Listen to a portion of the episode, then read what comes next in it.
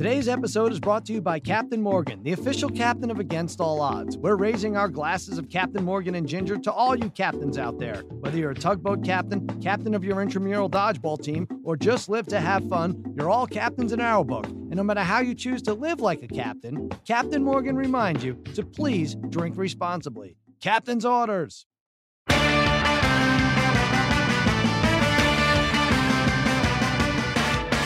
All right, welcome to Against All Odds, part of the Ringer Podcast Network. Cousin Sal here. I'm here with Master Tate Frazier, working the boards as the CEO of Against All Odds. What's happening, Tate? Not too much, Sal. Happy to be here. Got to talk about college basketball, so I'm happy to join the broadcast this week. Going to be a good one. Yeah, you're going to make us sound smart, I hope. I hope. Even though you root for a team that kind of blew it last night, huh? The Tar Heels? Tough one down the stretch. I mean, they had a moment. Kobe White, that shot right on the, it's game of inches, right on his fingertips. And if it goes in, maybe things are different. But Virginia, they just own Carolina at this point. It's a known thing. And Jordan was in the building, and things haven't really gone well with Jordan as of late. But against Duke, last time he was there, when he said the ceiling was the roof, Carolina did win. So we got that one. That was it. That's all we got.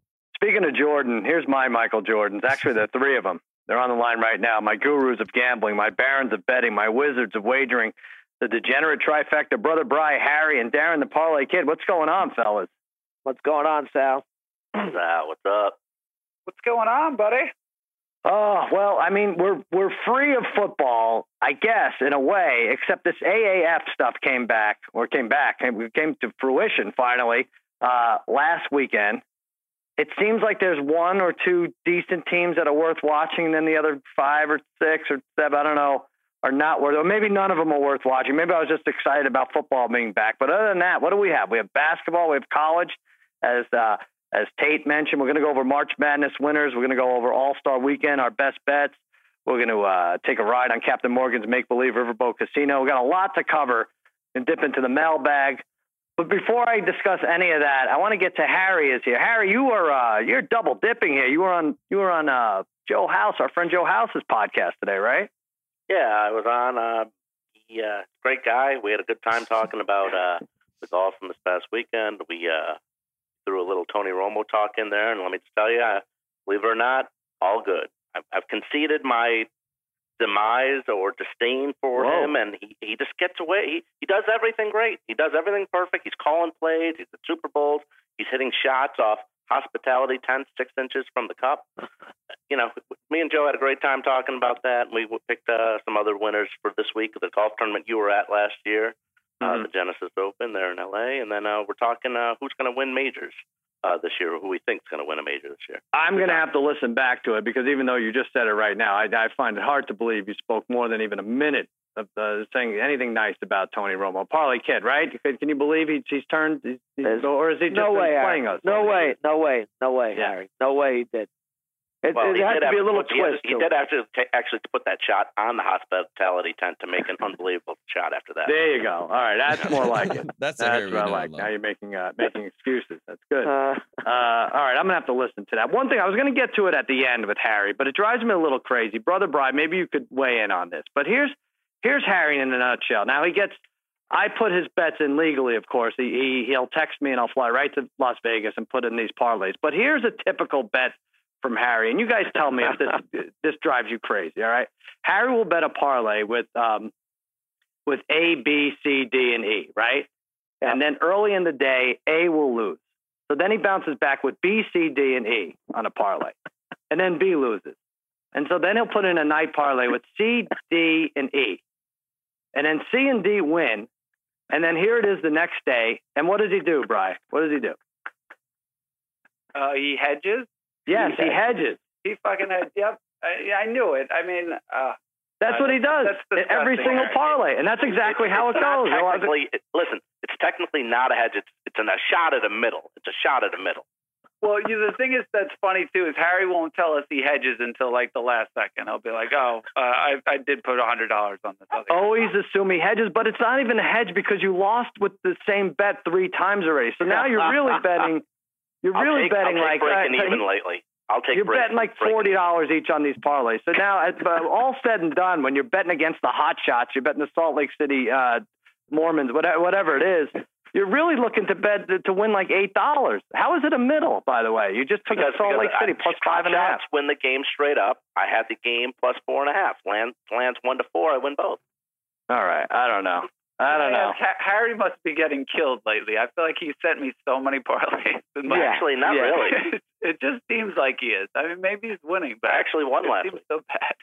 I'm sure he's got a golf winner for us down the road. We'll listen to that. But Tate's getting bored, so let's talk March Madness. We are now a month away from March Madness and the NCAA tournament, at least the conference tournaments. I think are middle of March, right, Tate? We're getting there. Yeah, right at the start of March, pretty much, like that second weekend. You must be excited. You could hear Tate and Mark Titus on One Shining Podcast. It's picking up. Now, what we want to do is we went over Brian, brother Bry, reminded us of our picks. In the beginning of the year, we picked winners, but now that we're a month out, we're going to take a look at the board and see who we want, who's their best value, who the best value is in the NCAA right now. Now, no surprise, Duke is at the top of the list. Tate, does this surprise you at all? No, it's Duke's year. I already said no surprise. So no surprise. It's Duke's year. If you've watched any ESPN coverage, you know that it is Duke's year. Everything goes back to Duke. Every halftime show is about Duke. Everything is about Zion. That is the world that we were living in. So plus 170 is almost modest. I mean, I thought they would be in the minus at this point, but that's a good number for Duke. I don't remember. I think you're right. They're an overwhelming favorite, but I don't remember something so low in a while, a month before the tournament. And, you know, now they have the freshman point guard sensation. He was hurt. He got back and you got Barrett and obviously Zion. Are they just that unbeatable? Well, yeah, Tre Jones is the brother of Tyus Jones, plays for the Timberwolves now, the future point guard of the Timberwolves. I think he's got an injury or whatever. But Tre Jones basically, he helps with that defense because he actually talks on defense. And when Duke plays defense, they're a scary team. They have, probably the three best players on the floor at all times, whoever they play against. So that's a nice thing for them. But them beating Virginia twice, showing that they can play at that level and play a composed game against a team that's trying to suck the life out of you and make you play undisciplined, that says a lot about how good they really are. Right. All right. Now, the number 2 team, help me out here, Tate, because I haven't seen them play much. I see highlights of Gonzaga. They're plus 650. They seem to beat all the St. Mary's and the BYUs and the Utah States and all them. Are they really a legit team? It's the 2017 team, which was the team that went to the Final Four, went to the title game, lost to the Tar Heels. Harry, you remember that? And then, and this team, instead of Karnowski being the guy for their team, who was sort of a liability in the title game, just, big kid from Poland, got that weight to stay warm, didn't work out in the final. But instead of him, they have Hachimura, who is a guy that has already gone up against Duke, matched up with Zion, can play that, he's a long guy that can basically play the three. Got a guy off the bench, Brandon Clark, who's a lot like Zach Collins, who they had that year. So they fit the same pedigree that they had in 2017. And for them to have those odds as the second best odds, I think that's a pretty good value for what they bring. That's good value. Yeah. All right. Well, let's see. I want to get the best value from everyone. Now, just rounding off the next few: Virginia plus 750, Michigan plus 850, Kentucky, Tennessee 10-1. Tennessee was first in the nation last week, 10-1. Michigan State 12-1. Your Tar Heels, Tate, are 14. Then Nevada. Purdue 25-1, Kansas all the way down to 30-1. I think they're picking it up a little bit. And Villanova, it's weird. You can get Kansas and Villanova at 30-1. Then it gets a little sketchy. Parlay Kid, you look through this list. Who do you like? Who stands out? Yeah, well, so I think early in the year, as Brother Bry pointed out to us today, that when we talked about the best values to start the season, I really liked Virginia, who I think was sitting at 15-1 to start the year. And also Michigan State South, you can believe it, they were 40-1 to start the year, which I thought was incredible for a Tom Izzo team. I mean, to get them 40-1.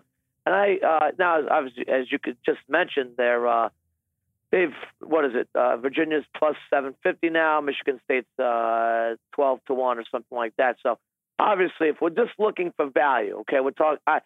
I love what Tate said about Duke. I mean, to get them at plus 170 where they are, if there's a plus in front of them right now, how could they not love them? But at the same time, if we're talking about values, just like you said, Kansas popped up to me. But Sal, I'm going to even go with the further long shot here. Marquette sitting at 45-1 out of the Big East. They are ranked 10th in the nation. They're 20-4 overall. 2 weird losses to St. John's, though, this year, right? Kind of strange. They have a premier player, Marcus Howard. They shoot 40% as a team from three. I think that's a very solid number, especially when come NCAA tournament time. They have a great young coach with Wojo, former Duke player. So 45-1, Marquette, 20-4, that ranked 10th in the nation. Not bad value, Sal, at all. Yeah, pretty good. Golden Eagles. I like them. The Big East is really getting screwy now. It really is strange.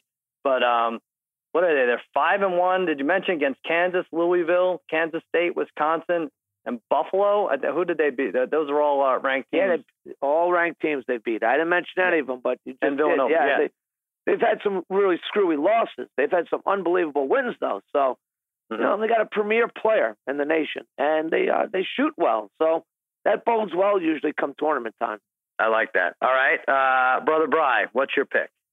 All right. Well, I'll tell you, these odds that we have, they're kind of all over the place depending on what site you're at. So I know you were talking before with Gonzaga at plus 650. So I've seen them today at plus 650. I've also seen them at 9-1 today. So they've been anywhere from like the second highest to the sixth highest. So at 9-1, I did think they were really good value, like Tate was saying.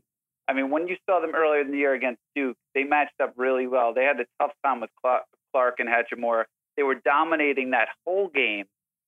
And then also when they played Tennessee just a few weeks later, they were leading that whole second half. Again, it was Schofield ended up having a huge second half, which was the only reason they lost that game. Otherwise, they'd be the number one ranked team right now. So at 9-1 odds, I really like that because they're going to be a number one seed. They're going to be in the Elite Eight. At that point, when they're in the Elite Eight, they're probably going to be like 3-1 plus 350. So I think 9-1 odds right now are really good. And again, they're one of the few teams that can beat Duke.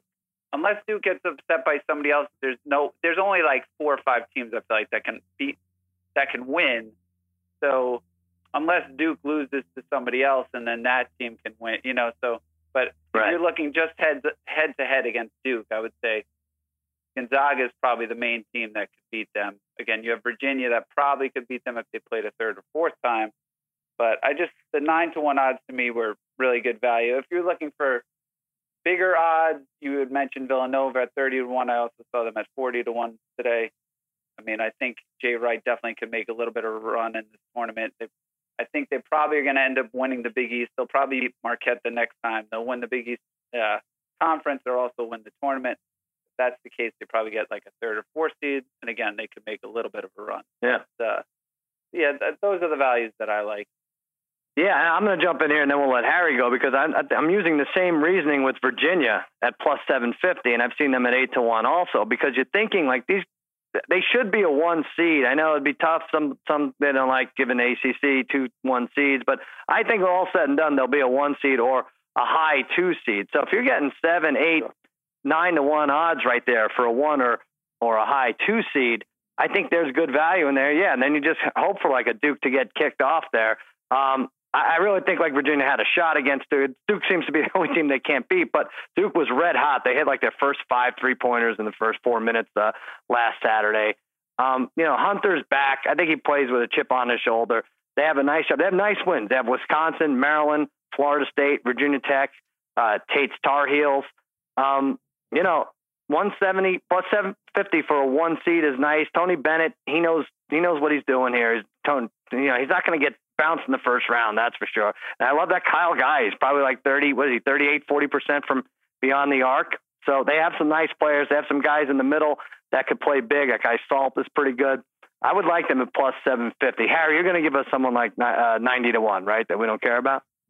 No, not quite, almost. No, but I'm going to go with actually the 7th-ranked Nevada Wolfpack. They're 23-1.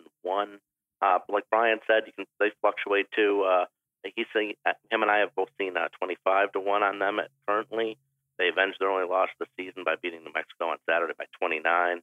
Eric Musselman is a fun coach, you know, who likes to run and gun.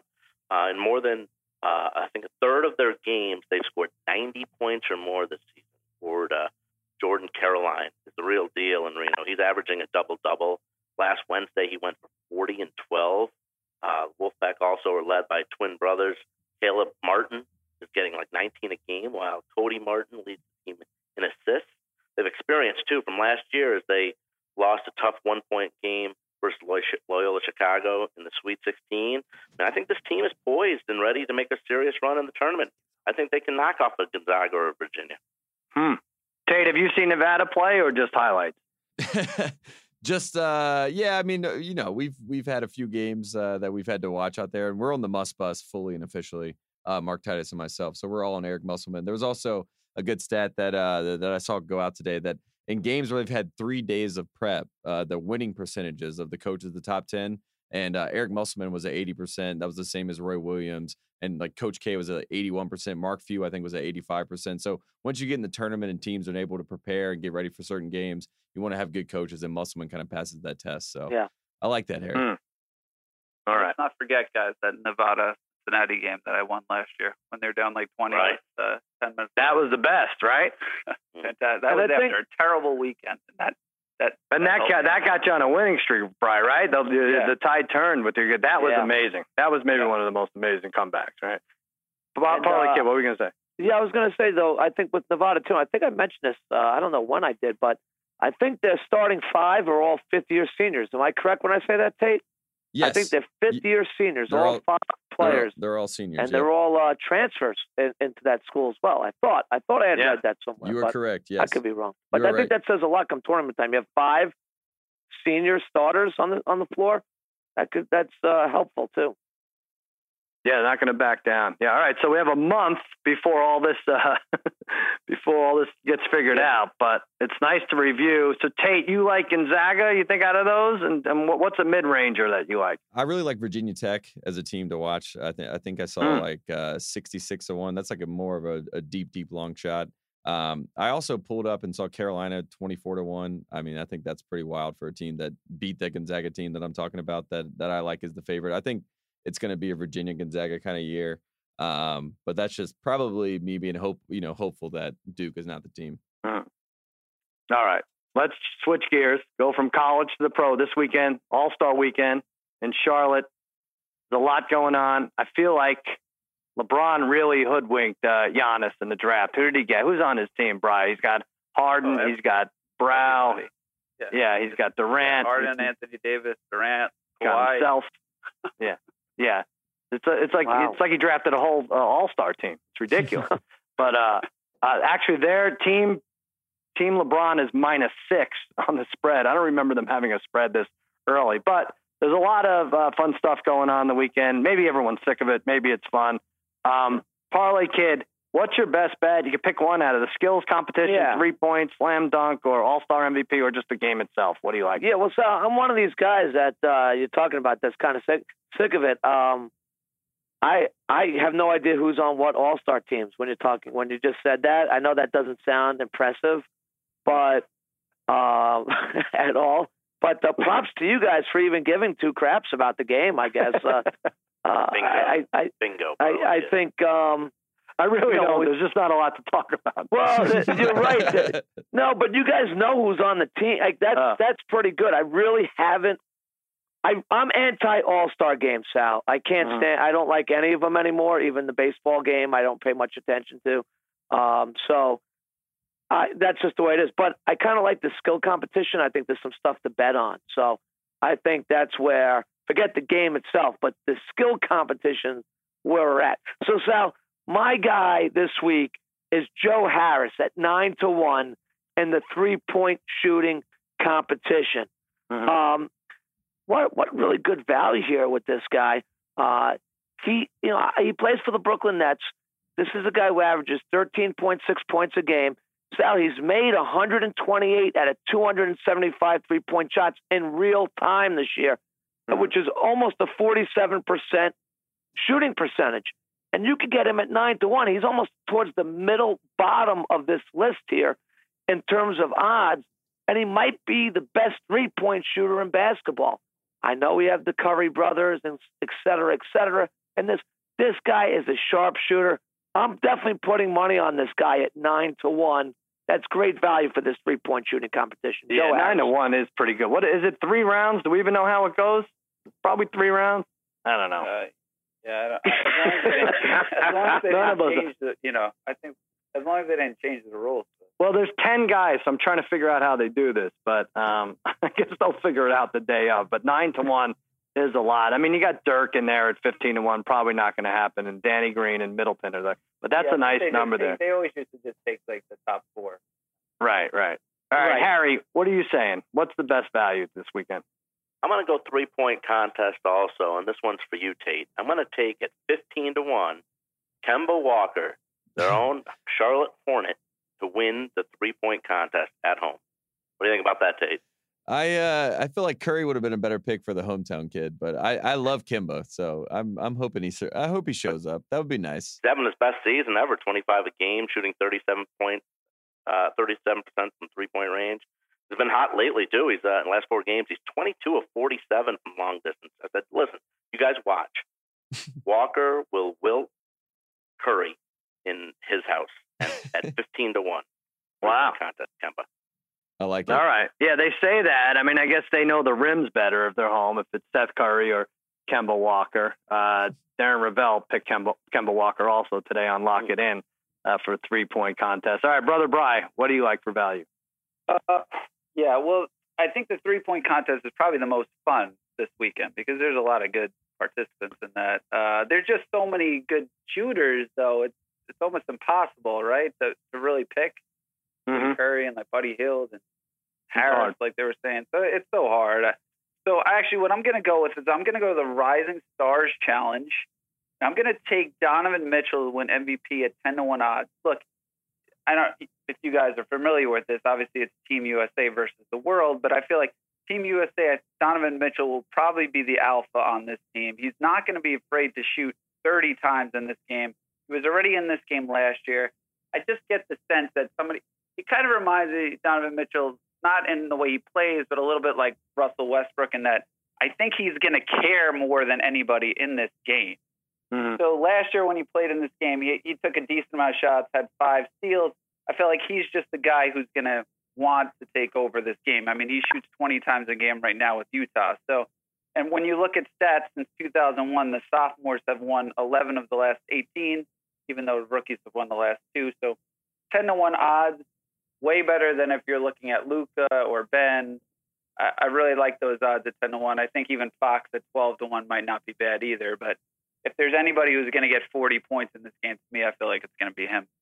I like Mitchell. He had some shooting woes early in the season. He's picked it up. I actually bet him tonight over 25.5 points against the Warriors. No, not against the Warriors. Who the hell are they playing? They're playing the Warriors. Yeah, they're playing the Warriors. Yeah. I think he only averages 22, but he's like 28, 6 out of the last 8 or 9 games. So yeah, he's starting to pick it up. He's been great lately. He's been really good. That's good. I feel like we're on the same page there. I'm going to say for slam dunk, John Collins, plus 275. And here's my reasoning. He's a Hawk. The Hawks dominate this competition. Dominique Wilkins, Spud Webb, Josh Smith, all winners. In fact, this is the only thing the Hawks know how to do is win this stupid contest. So I like it. I like John Collins at plus 275. Tate, which one do you like? And then I want to talk about something that I'm really serious about. And I want to get a push for it. But Tate, what do you like anything in these skills competitions? I like John the Baptist, John Collins. I like that a lot. But I'm going to go dunk contest as well. John Collins played at Wake Forest, so that's another guy that's being back in North Carolina. Maybe he'll show out for people that are there. Dennis Smith Jr. just traded to the Knicks, had his career high, 31 points for the Knicks. Yeah, going back home in Charlotte, kind of got snubbed last year, to Donovan Mitchell a little bit in the dunk contest, and I'm sure that kid can fly, so he'll probably pull something out. So I would like that. I don't know what the odds are though. I haven't looked at any of these odds, but I'm sure that they're not great going into it. I think he's plus 225 to win the dunk contest. Dennis Smith plus 225. All right. I thought so. Yeah, I think that's right. I'm saying that too. All right. Listen, these are all good players. That's the point. So it's hard to pick. But here's what I was thinking.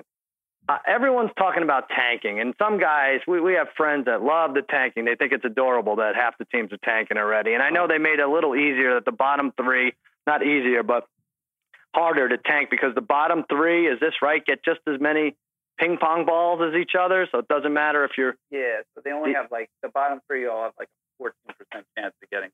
That's what it is. All right. That's all we have, a 1 in 7 chance of getting Zion for the Knicks. That's all.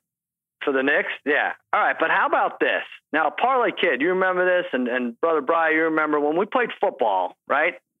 In high school, how did most practices end? Aside from a prayer or putting our hands together, what was the last drill, Parlay Kid? Do you remember? We usually did like some wind sprints. Sometimes we would do like 20, 40-yard sprints, right? Right. We'd do like 20. Yeah. Okay. But sometimes we'd have five extra unless something happened. What would have to happen? What would they call it? Peer pressure, right? Peer pressure. We do like a peer pressure. Yeah, like they call you out. And somebody would punt the ball like 50 feet in the air, 100 feet in the air. Yeah. You'd have to catch it or something like that. If you dropped it, there's five more sprints or something like that. Or you'd have to catch a pass. Yeah, 100. And it was crazy because it brought everyone together, and you hated the guy. Let's make it simple, Parlay Kid. Sometimes you were the quarterback, you were the varsity quarterback. It'd be like, we have just done 20 sprints. We're all dying. Coach says this one's worth five. If Darren Scully could complete this 30-yard pass to Chris Panzarella, we're done with sprints. If not, there's an extra five, and we're all like clapping, and we just want to hate the person if they drop it. But anyway, the point is, this should be how they settle who gets the first pick. All of a sudden now, you have to be good after being bad all year. You're the Knicks. You have to be good. You designate a three-point shooter, and he's in this three-point contest. And same with the Suns, whatever they want to do. And then whoever drops that, the Hawks, the same thing. Don't you think, as far as marketing, what kind of special would that be? Tate, wouldn't that be the greatest? Instead of picking freaking ping pong balls. Let's set it up. Let's make it work. I mean, I'm trying to think about who's in the contest for the Hawks. I guess Tre Young's in for the Hawks. Look at the Knicks. I don't know who the Knicks in. Brother Bri probably knows better than myself. Bri, who would the Knicks have? Maybe the Knicks just passed. Maybe they just forget it. We can't do this. We'll take the ninth. We'll take the third pick. But what's wrong with that? Isn't this a much more fun way to do it? What about? Are you saying, Sal? Then, like in the just using like the All-Star game for this, or I don't think it could be the All-Star game. I think you'd have to wait till the end of the year and when they actually do it with the NBA awards. NBA awards, single elimination tournament for the teams that don't make the playoffs, and the winner of that tournament gets the first pick. Something. Yeah, like that. You could do that. I kind of just like. Yeah, I mean, I like that too. I do. I just like the one shot or a few shots or 1 minute. You just have the whole team sitting around watching. Yeah, that would be fantastic, Sal. Why not? The peer pressure. Although I just realized, Brother Bri, it wouldn't jive with the draft, right? Because the season's not. Wait, the draft is when? What month is the draft? It's late June usually. Late June. Yeah. So last Thursday in June. Okay, so all these lottery teams are way out of it. They're not anywhere close to the playoffs. So, all right, I'm going to make a push. They could do something like that during the finals or during the playoffs. Some crazy little tournament thing or something. Yeah, I like it. That's my bad idea for the week. I have plenty of them. I got tons of them. That brings us to another bad idea. No, this is a good one. Our sponsored segment, Captain Morgan's Make Believe Riverboat Casino. Each week, the degenerate trifecta and I set sail tackling fake propositions related to sports and pop culture events. All right, now, the big thing this weekend, Zion's block. Perhaps the most athletic thing I've ever seen. We're going to discuss that in a second, but he left the floor. You look at that side angle. I could watch that 100 times. It doesn't make any sense. He's flying. He's actually flying, Tate, right? Yeah. How many times did you watch that? Yeah. I watched it a few times. I had to for the good of the podcast. But, I mean, it probably haunt me in my dreams for the next year or so until he leaves. Probably that's right. It's different for you, right? Yeah, 3 more months. But all right, so it got us thinking, or at least it got Captain Morgan thinking, he runs this ship. He said, what is the single most athletic maneuver you've seen from a human? Is it, and you could bet on this, is it Zion Williamson's block the other day at 7-2 odds? Is it Odell Beckham Jr.'s catch versus Dallas, 4-1? Bo Jackson, how about anything he's ever done, 5-1? Michael Jordan's dunk, I think against the Knicks, that would be the biggest one, also 5-1, or the field at 3-1. Let's get this conversation started. Parlay Kid, what do you think? Sal, I'm going to be taking the field, and let me set the stage for you, Sal. It's 1993, Madison Square Garden, May 25th. Knicks have a chance to go up 2-0 on the Bulls, leading 91-88. The 6'2" John Starks brings the ball up the floor for the Knicks. Playing side pick and roll with Patrick Ewing, he feigns the middle of the floor and drives to an open baseline. Gathering off 2 feet, the undrafted guard from Oklahoma rose like a phoenix with a thunderous dunk while dislodging Horace Grant's goggles, while late arriving Michael Jordan made it in just enough time to be posterized forever. Wow. The Knicks went on to win that game and then eventually lose the series, of course. But boy, I wish I could go back to that wonderful time of basketball. Yeah. But take John Starks to field 3-1, dunking over Horace Grant and Michael Jordan with his left hand. Wow. Was the greatest athletic feat I've seen from one individual, one play. Take that. And you remember that, Sal. We might have been. I do remember. So you're saying Jordan's dunk on the Knicks wasn't even the best in the rivalry. No. Wow. No, Starks was much better because he dunked over Jordan. Yeah. With you should see that play. He was a right. It should be replayed more. It's not replayed enough, that one. It's been right. Anybody who's listening to this, go watch it. The Garden was literally collapsing that night after that play. By the way, first of all, thank you for not saying Derek Jeter's stupid interception of that ball and against the Oakland A's there, and then very overrated. Sal. Okay, overrated. Thank you. But also, I thought from the same series, I thought you might mention Charles Smith missing 8 layups in a row. Yeah, that was cost them the series. I think they signed him to a max deal like 2 days later. It's the stupidest thing I've ever seen. All right, Harry, what are you going to say? Well, you know, I'm going to go. I'm going to take the field as well. Look at 3-1. I was watching my catch today. You know, that ex-NFL quarterback Vince Young threw at fantasy football camp last July. Right. I think I'm going to take myself. I mean, I'll tell you, for 47, I made one hell of a catch from a terrible, dreadful pass from an NFL quarterback. I had to flip my body around. I actually undulated. That's right. I said undulated. Partly. What? I undulated my body to get that pass that was so bad. I flipped my body around on a pass that was supposed to go to the left. Vince threw it to the right and very short. I got my mitts under it, secured it, hauled it in for a legit catch that my neighbor, Larry Fitzgerald, would say was pretty damn good. I'm going to take Nate for one. He is, you were there for that. He is about 2.5 minutes away. I'm pretty sure I was incomplete and hit the ground. Yeah, replay review would not have worked out well for Harry in that one. That was like 2006. That was a 2006 Parlay Kid, maybe you should put that back up on Twitter, Parlay Kid, just for everyone to just get a glimpse of it again, since you love posting stuff on Facebook. I mean, on Twitter. So, Harry got posted a couple times. You were sleeping. That was pretty athletic, the way you popped up from a nap. That was quick as a cat. By the way, there was some people commenting your roommate and boss Ken recorded you sleeping, and you was. I mean, it really looked like it was from the depths of the jungle in Africa. What they caught there, and you're breathing heavy, and he woke you up. And some people commented on Twitter, it's like, "Hey, you're going to give the guy a heart attack." And then other people said, "No, I think he saved his life by waking up." Listen, I'm on the comeback. Today's day 3. Dieting again, working out. I'm back. Okay, good. I thought you were going to say your most athletic move was running in the pool to Daughtry, but we're playing tennis against yourself. What was that? We have a lot of video of Harry. All right, so Harry considers himself the most athletic.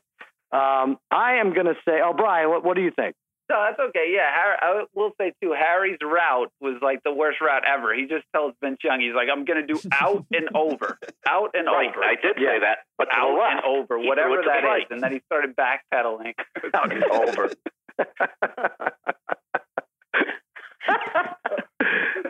Hit me at the brisket station about 3 blocks down. Oh, man. All right, so I'll say mine. So what we saw from Zion the other night, we've never really seen before. I think, again, it was part of it was the hustle, part of it was the athleticism. When you first saw it in live, I mean, I marveled at how he got from the other side of the three-point line to the other side to block it, regardless if it took the guy about 5 seconds to shoot. But not only that, but you didn't even realize until the other replay, that he was flying or how high that he actually got, which was amazing. And it almost seemed like he didn't even try to jump that high, which was the crazy thing.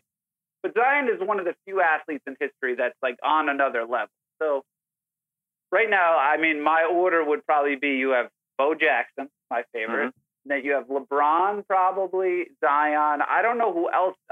Obviously, there are others, but to me, those three athletically are on a different level. They're all kind of like superheroes. But I'm surprised you didn't put Bones Jones in there, right? No?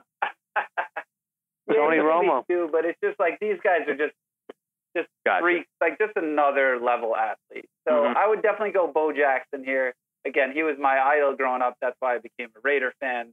To me, he was the fastest player in the NFL that I've ever seen, especially for somebody that size. I mean, it's kind of ridiculous. But there were so many plays, so many crazy things he did. Against Denver, there was the one touchdown he had where he ran over someone, then hurdled another guy, then ran over two guys at the same time. This is all on the same play. And then he scored like a 40-yard, ran for 40 yards. Nobody was within 40 yards for a touchdown. Then they had all those, you know, those crazy touchdown runs that he had against the Bengals. He had that play where in baseball with the Royals where he ran up the wall like a cat, which we've never seen anybody do after that. You thought somebody would have imitated that, but no, they can't do that. The craziest thing to me always was he broke the bat over his helmet that one time without even trying. Yeah. Like, I mean, just he barely even moves his arms and breaks the bat over his helmet. So to me, again, Bo, just anything he did was on another level, and Zion is right there. So to me, all right, I like. I mean, yeah, it's hard. That's why I put him on the list. Anything Bo Jackson did. You didn't even mention the crunching against Bosworth, who was supposed to be the man. Seahawks stuff is crazy. Threw him way back into the end zone. I like that. All right, you know what? It goes against my grain to say this, but much like Harry receiving a ball from a subpar quarterback and Vince Young at the time, I'm going to say Odell Beckham Jr. did the same when Eli Manning threw him that pass against the Cowboys. And Parley Kid, I could say this because the Cowboys ended up winning that game. But what was it? It was Brandon Carr was on him. There were probably, first of all, even seeing the ball and having the ball. And I understand these guys wear sticky gloves and everything, but I watched that play back about 5 times again today. And just if you go to any point within 3 seconds before a quarter second before he catches it, there's no way you put a percentage on when he's going to catch that. It's like 0.01%, 2%. It's all in there. That was unbelievable the way he brought it in. And how about this? There are 6 flags being thrown at him. Like, so that adds to the lack of concentration or the difficulty in concentration there. So good for you, OBJ. It's probably the greatest thing he's ever done. You know, kicking throwing that kicking net around. That was pretty athletic too, but good job, Harry. I'll give you a little heads up there. There you go. OBJ's catch versus Dallas. What would you say, Tate? I was going to say, I mean, this is before my time, but this is sort of the dunk and the play that I think about whenever I think about athleticism was Michael Jordan when he did the rock the cradle against Maryland, against Lynn Bias. Last play of the game, 84. This is his year he won National Player of the Year. He goes up and does that dunk, and then Dean Smith goes crazy afterwards and makes him run all day at practice for showboating at the end of the game. But that was the first time that you saw a little bit of who Michael really was. He went from, you know, I'm doing what I'm supposed to be doing to I got a little bit of flash to me. So, and that dunk that he does, I mean, he flies literally in midair and does it right in Maryland. And that, you know, I used to hate Maryland as a kid growing up. So to me, that was the most athletic thing I've ever seen on a court. But Dominique Wilkins, that's a slight to him because he, you know, I used to watch dunks that he did that they used to just fly. You know, that was the whole joke. It was first in flight. And those two guys, they literally flew in the air. And I believe I could fly. That's why it became the whole, the anthem for Space Jam. Yeah. Did that kill Len Bias? Do we think that dunk that may have actually done him in? It's if you haven't checked out that dunk, it's worth looking at because Dean Smith is hilarious because he's so embarrassed to go to Lefty Drizel and apologize right after it happens. But it's a great moment. And then he had to run sprints the next day. He didn't have Sicoli to Panzarella to lean back. All right. All right. That's another week of Captain Morgan's Make Believe Riverboat Casino. No matter how you live like a captain, Captain Morgan reminds you to please drink responsibly. Captain's orders. Now, these guys sat out. They didn't make a pick. We're going to do Sharp Tank right now. I know they're dying to make one. There's not a lot going on. There's AAF. I don't think the lines are up yet. It's Tuesday night. I don't think the football lines are up or if these guys would care to bet it anyway. I know there's MMA. There's golf, the Genesis Open. All right, let's start with you, Harry. I think you're going golf, right? Yeah, I'm gonna go. Are you gonna go this week again, or do you? I think I'm gonna go Saturday. I'm gonna take my. Are you really? Son. Yeah, right. I'm gonna go Saturday. Yeah. All right. Well, I'm gonna go. All right with golf. You? Yeah. Great. Enjoy. Enjoy. I'm gonna go with another top 20 selection, and I'm gonna take Scotland's Martin Laird at 3-1. He loves playing here. He finished ninth last year, eighth the year before that in 2016. He finished 11th, three straight top 20s at 3-1. I think that's value. Martin Laird at 3-1 for the top 20 in the Genesis Open at Riviera Country Club. All right, Martin Laird, top 20, 3-1 at Genesis. Seems a little obvious, but we'll listen to the rest. Parlay Kid. So I came off a nice weekend this weekend with the UFC win. I had a parlay, right? Yeah. So I'm going to stick with the UFC, and I'm going to take Ngannou over Velasquez. I know the odds for him knocking him out are not out yet. I would probably take the under in this fight, but Ngannou's plus 140 to win this fight, so let's stick with that. I can't believe I'm really taking him at this point. He had a weird 2018. Yeah. If you remember, he started off the year where he was fighting Stipe Miocic for the championship. He got absolutely hammered for five rounds. Then he fought Derek Lewis, and there was about five total punches thrown in that fight, if you can remember that. But then he has a dominating performance over a very solid Curtis Blades and a big win. So basically my reason for taking him at this point is, one, he's plus money here. He's fighting Cain Velasquez, who's one of the all-time greats, but he hasn't fought in 2.5 years, Sal. He's had many injuries. He's coming off a major back issue. Ngannou's been active. At least he's been active. And he's coming off his best win of his career over Blades. So at plus 140, now this could be short work, I think. Wow. What's the age difference between these guys? I think Ngannou's 32, Sal. There's like it's like 5 years, I think. So. Yeah, it's about a 5-year. But I think, just Ngannou, I think his body's just taking a lot less wear and tear, too. That's my opinion. Velasquez, again, he might be fresh because he hasn't fought for 2.5 years, but the ring rust and his body is he's had multiple surgeries throughout his career. So I just think this match, one punch could end this pretty quickly here. And I think that's what's going to happen. All right, Brother Bri, what's your best bet of the weekend? Yeah, so I kind of like Darren's bet there. I mean, Ngannou, I think, was originally like plus 170 just a few days ago. It like there's some money going on Ngannou. Yep. But again, if Ngannou's going to win, he's got to win in a knockout probably pretty quick because Velasquez is a really good wrestler. So we saw what Stipe did to him with the wrestling. So, but I do like that. I think he definitely could land that big punch early in the fight. Yeah, Blades was a good wrestler too. So I mean, that's also exactly. So, but I'm sticking with the UFC as well. I've had a good little run here with the UFC, but I'm gonna go James Vick minus 110 over Paul Felder in the same card. This is leading up to the Ngannou fight. This is actually at Talking Stick, and I'm wondering if Harry is going to this. Yeah, Harry, Talking Stick Resort Arena, Harry.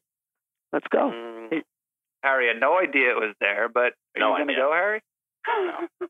Have you even been there, Harry? It's not like a craft store or anything. I don't know why he would go, but have you been to that arena?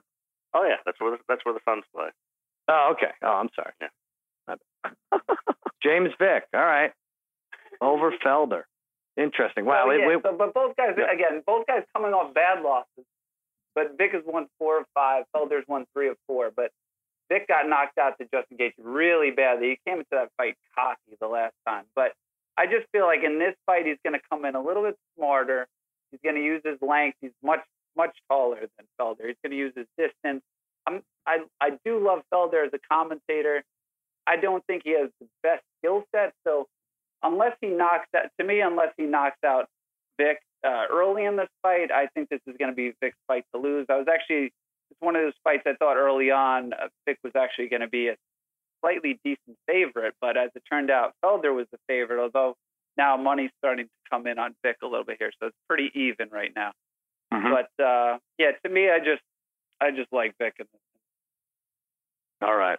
All right, let me look this over. I mean, it's sad. I appreciate the effort, guys, but I'm just thinking a couple of weeks ago we had Pat Mahomes, we had Tom Brady, we had all the stars to look at. Now it's freaking James Vick, Martin Laird, and Ngannou over Velasquez. So I gotta reconcile this. All right, Harry, your bet, Martin Laird. I'm going to tell you right now what happens with it because you've done this top 20 bet. It either loses or he comes in 20th with 13 guys, and you split that 3-1.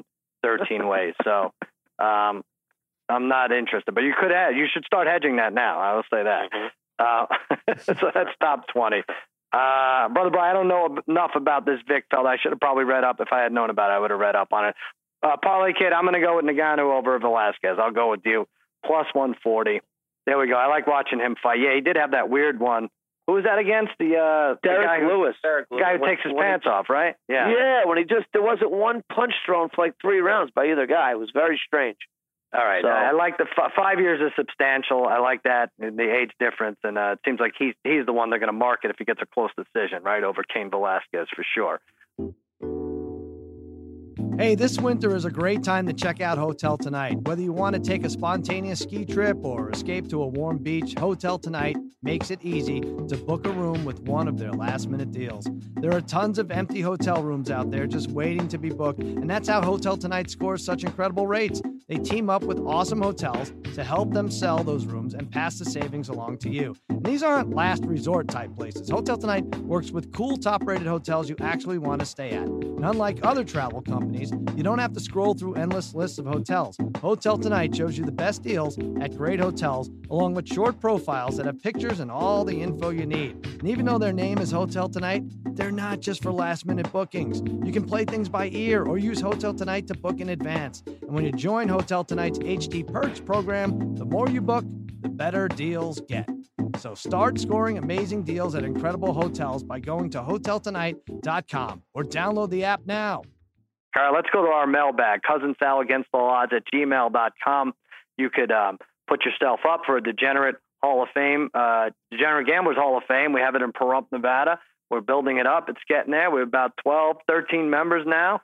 We voted someone in last week. We have a letter from David Dworsky, who is a current member, 2017 inductee. He said, I felt I should check in, let you know my membership can officially be renewed for another year after a very lucrative Super Bowl Sunday filled with under bets. I did what any degenerate would do and enjoyed a nice, relaxing Monday and collected my winnings, except the complete opposite. Instead, decided to make max bets on the second half of a meaningless college basketball game. Here's a screenshot. It includes a screenshot. 3 bets he made on Iowa State, Oklahoma. If you haven't already heard, Iowa State hit 2 free throws to go up 4 with 3.5 seconds left. All 3 of my bets would have covered at that point, but alas, the gambling gods had other ideas. The Oklahoma player decided to drive down and hit a meaningless 3 at the buzzer, and to add salt into my already gaping wound, the shot was clearly released after the horn.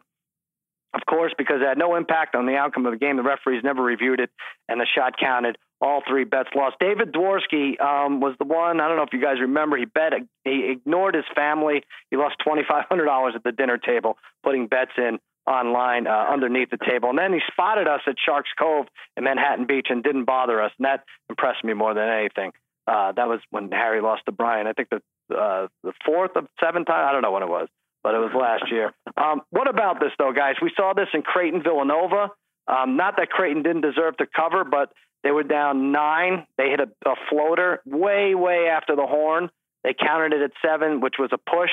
The NCAA has come out and said that they are now going to review any game-ending basket, whether it affects the outcome or not, at the March Madness, starting in the tournament, but not in this 5 weeks up until then. Is that ridiculous or not, Brian?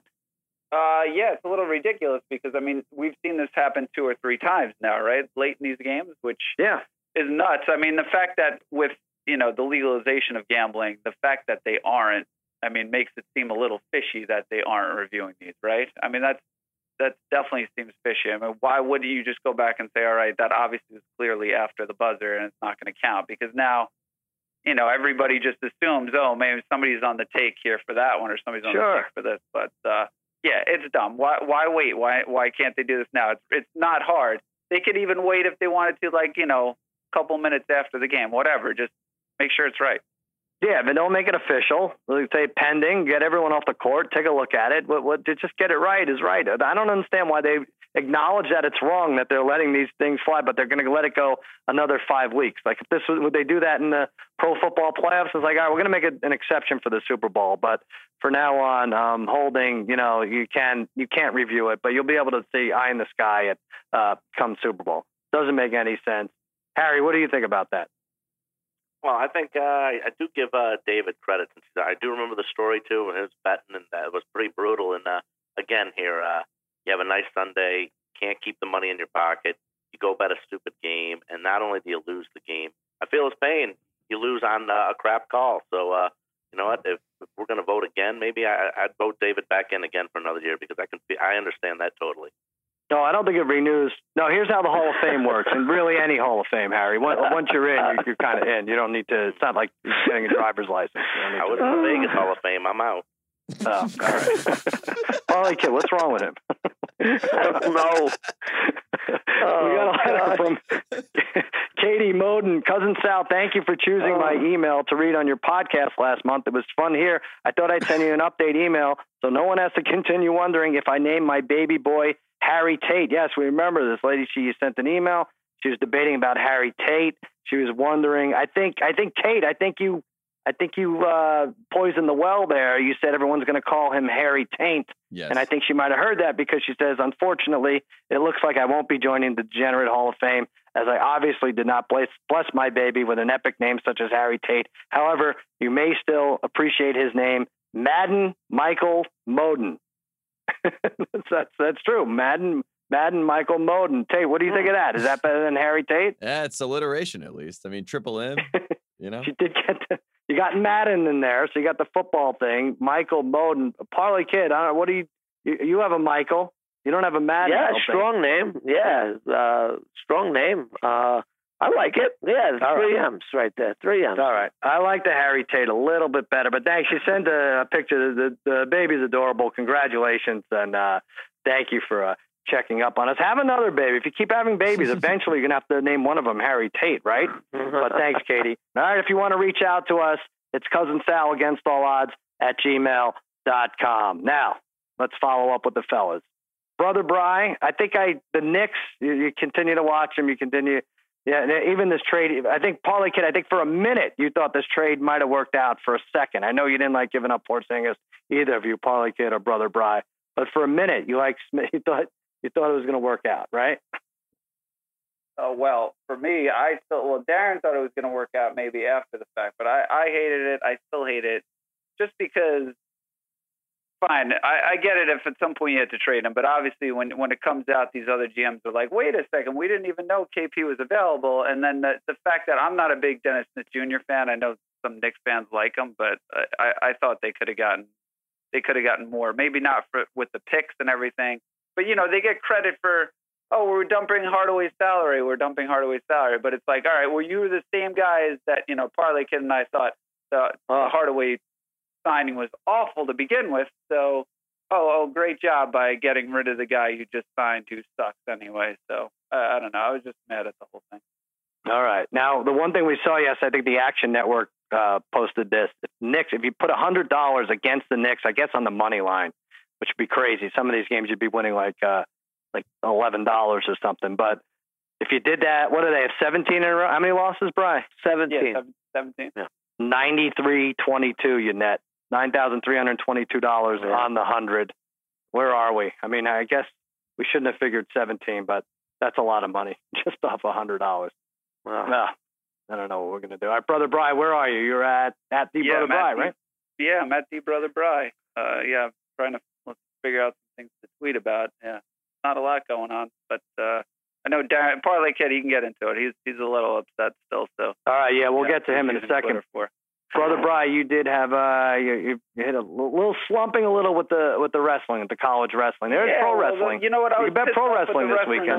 Last week I wanted to do. I've gotten mad at for as much as I love wrestling, I've gotten mad at it because, you know, they put out these betting odds, and then I wanted to bet Penn State against Ohio State last weekend, but then it's like you don't know who's in the lineup until 3 seconds before the match starts, and by the time you know who's in the lineup, then all of a sudden the odds are off the board. So I was getting so mad at that, but I should have just bet Penn State last week anyway. That was my fault. All right, at the Brother Bry. Harry, where are you coming from? I'm at AAO Harry, and again, just if you haven't got enough of me, check me out on Joe House's new podcast called Fairway Rolling, where we talk golf, betting, and of course, betting on golf. I love it. All right. Are we going to get to listen to it this time, Harry? Yeah. I think it's. I think I'm already getting slammed on Twitter already. So you are because he posted. Yeah, he posted it. Let's see, it says So House talks to two Ringer staffers and a gambler about golf. You really ruined this pod, Wilson.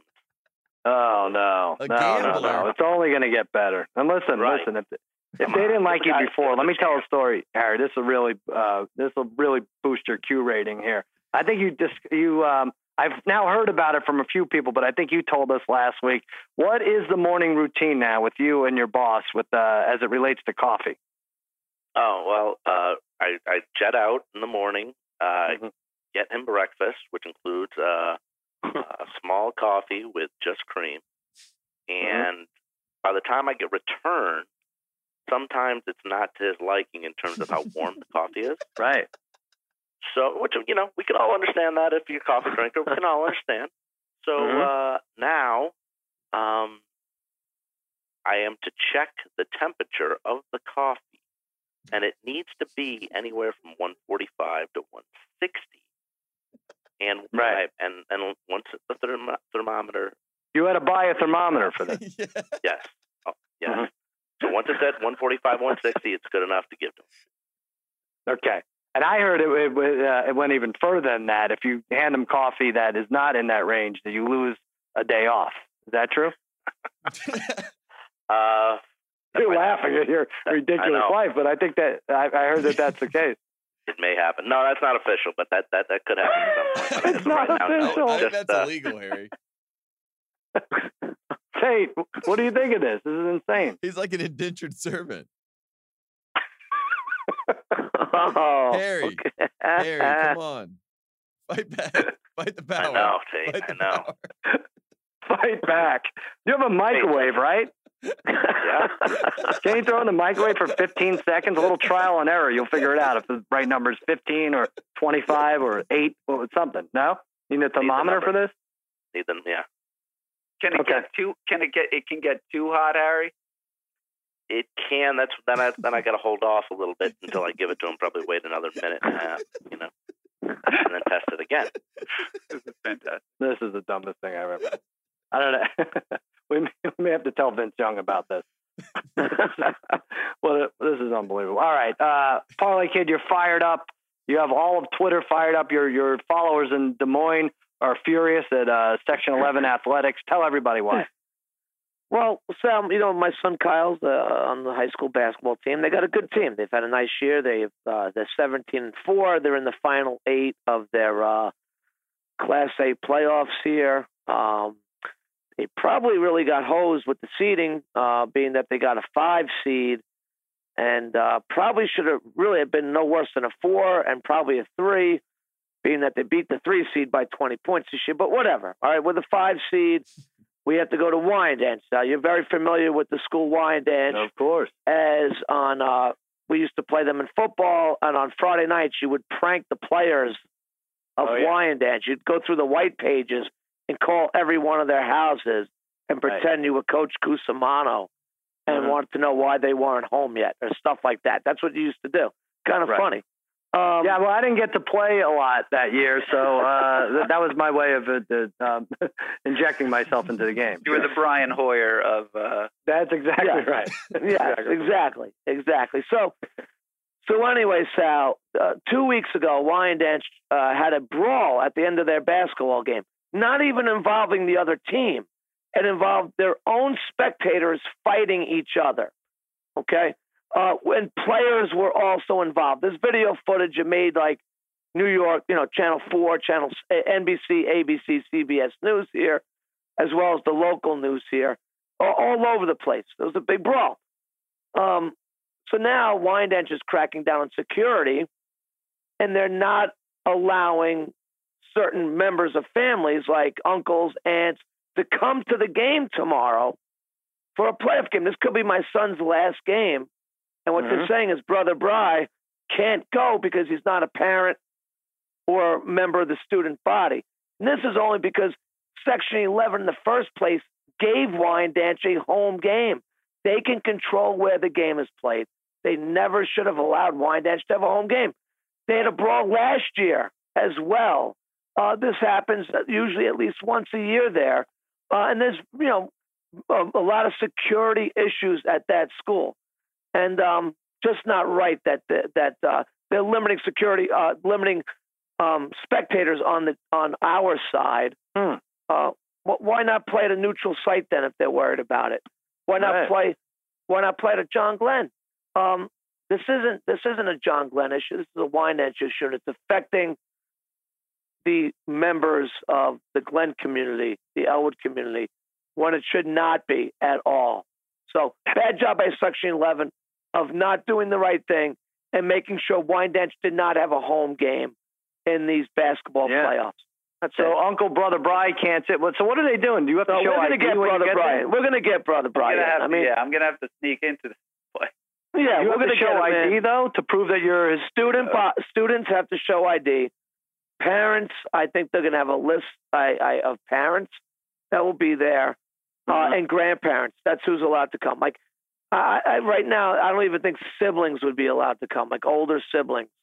It's crazy. Is the stupidest thing I've ever. Aside from making sure your boss's coffee is at an exact temperature, this might be the single dumbest thing I've ever heard in my life. Yeah, well, this is the fact that Section 11 is letting Wyandanch dictate these rules, which is incredible. So they're the governing body. They're really at fault here for this. All around, it's a terrible job by them. Terrible. Right. All right. And why is everyone fighting? No, I don't understand why everyone's fighting. If you go to a game, you should just be like the parlay kid. Just hate your son and your other son that's playing. Don't worry. Don't hate the other fans, right? Take your frustration out on the kids itself. I'm my son's biggest fan. I can't wait for this game, Sal. This is going to be fantastic. It really is going to be a great game. It's going to be a great game. Been 100% behind this team. Yep. Can we get odds on the fight by the crowd again? What's the line on the game? Yeah, and a fight. Let's get get on the officials. I will ride officials that they're making bad calls. There's no doubt. Yeah. There you go. Yeah. Yeah. I'll say Brian knows. Wyandanch, because of their whole team, I'm going to say they're like -1.5. That's pretty much a pick. Bry picked 8.5, and I think Glenn won by 9 last week, right? Yeah. So you're right in there. Right on the number. All right. Go, Kyle. Go, Deshaun. Bring it home, make it to the Final Four.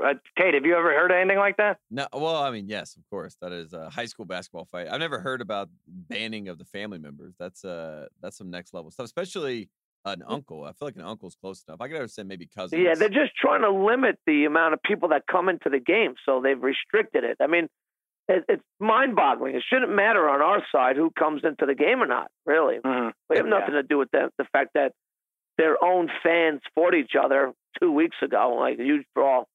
Crazy. To be fair to Section 11, though, and Uncle Brother Bry there, probably 80% of those involved in the brawl were uncles of the players that wind it, right? Isn't that how it goes? I don't know.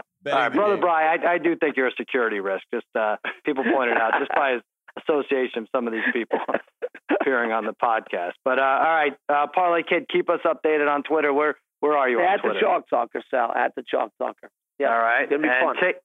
Tate, where are you? UNC. You still have 2 games against Duke.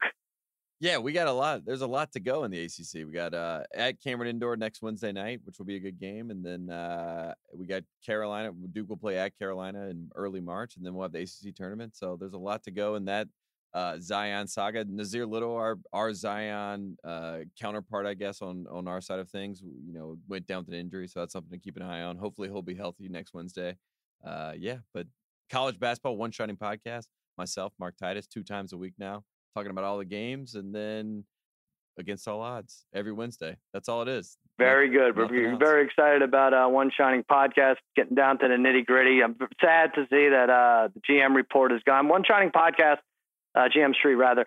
One Shining Podcast, very similar, very as informative, but probably 30 or 35 fewer F-bombs, right? I think it's 25. That's the line of F-bombs going in. Okay, 25. So all right, that'll do it for another episode of Against All Odds with Cousin Sal. Watch Locking In Monday through Friday, 4:30 to 5:30 Eastern on FS1. Jimmy Kimmel Live, 11:35 tonight and every weeknight on ABC. That's that for the Degenerate Trifecta and Master Tate Frazier. I'm Sal saying so long. And happy handicapping. Na na na na na na na na na na na na na na.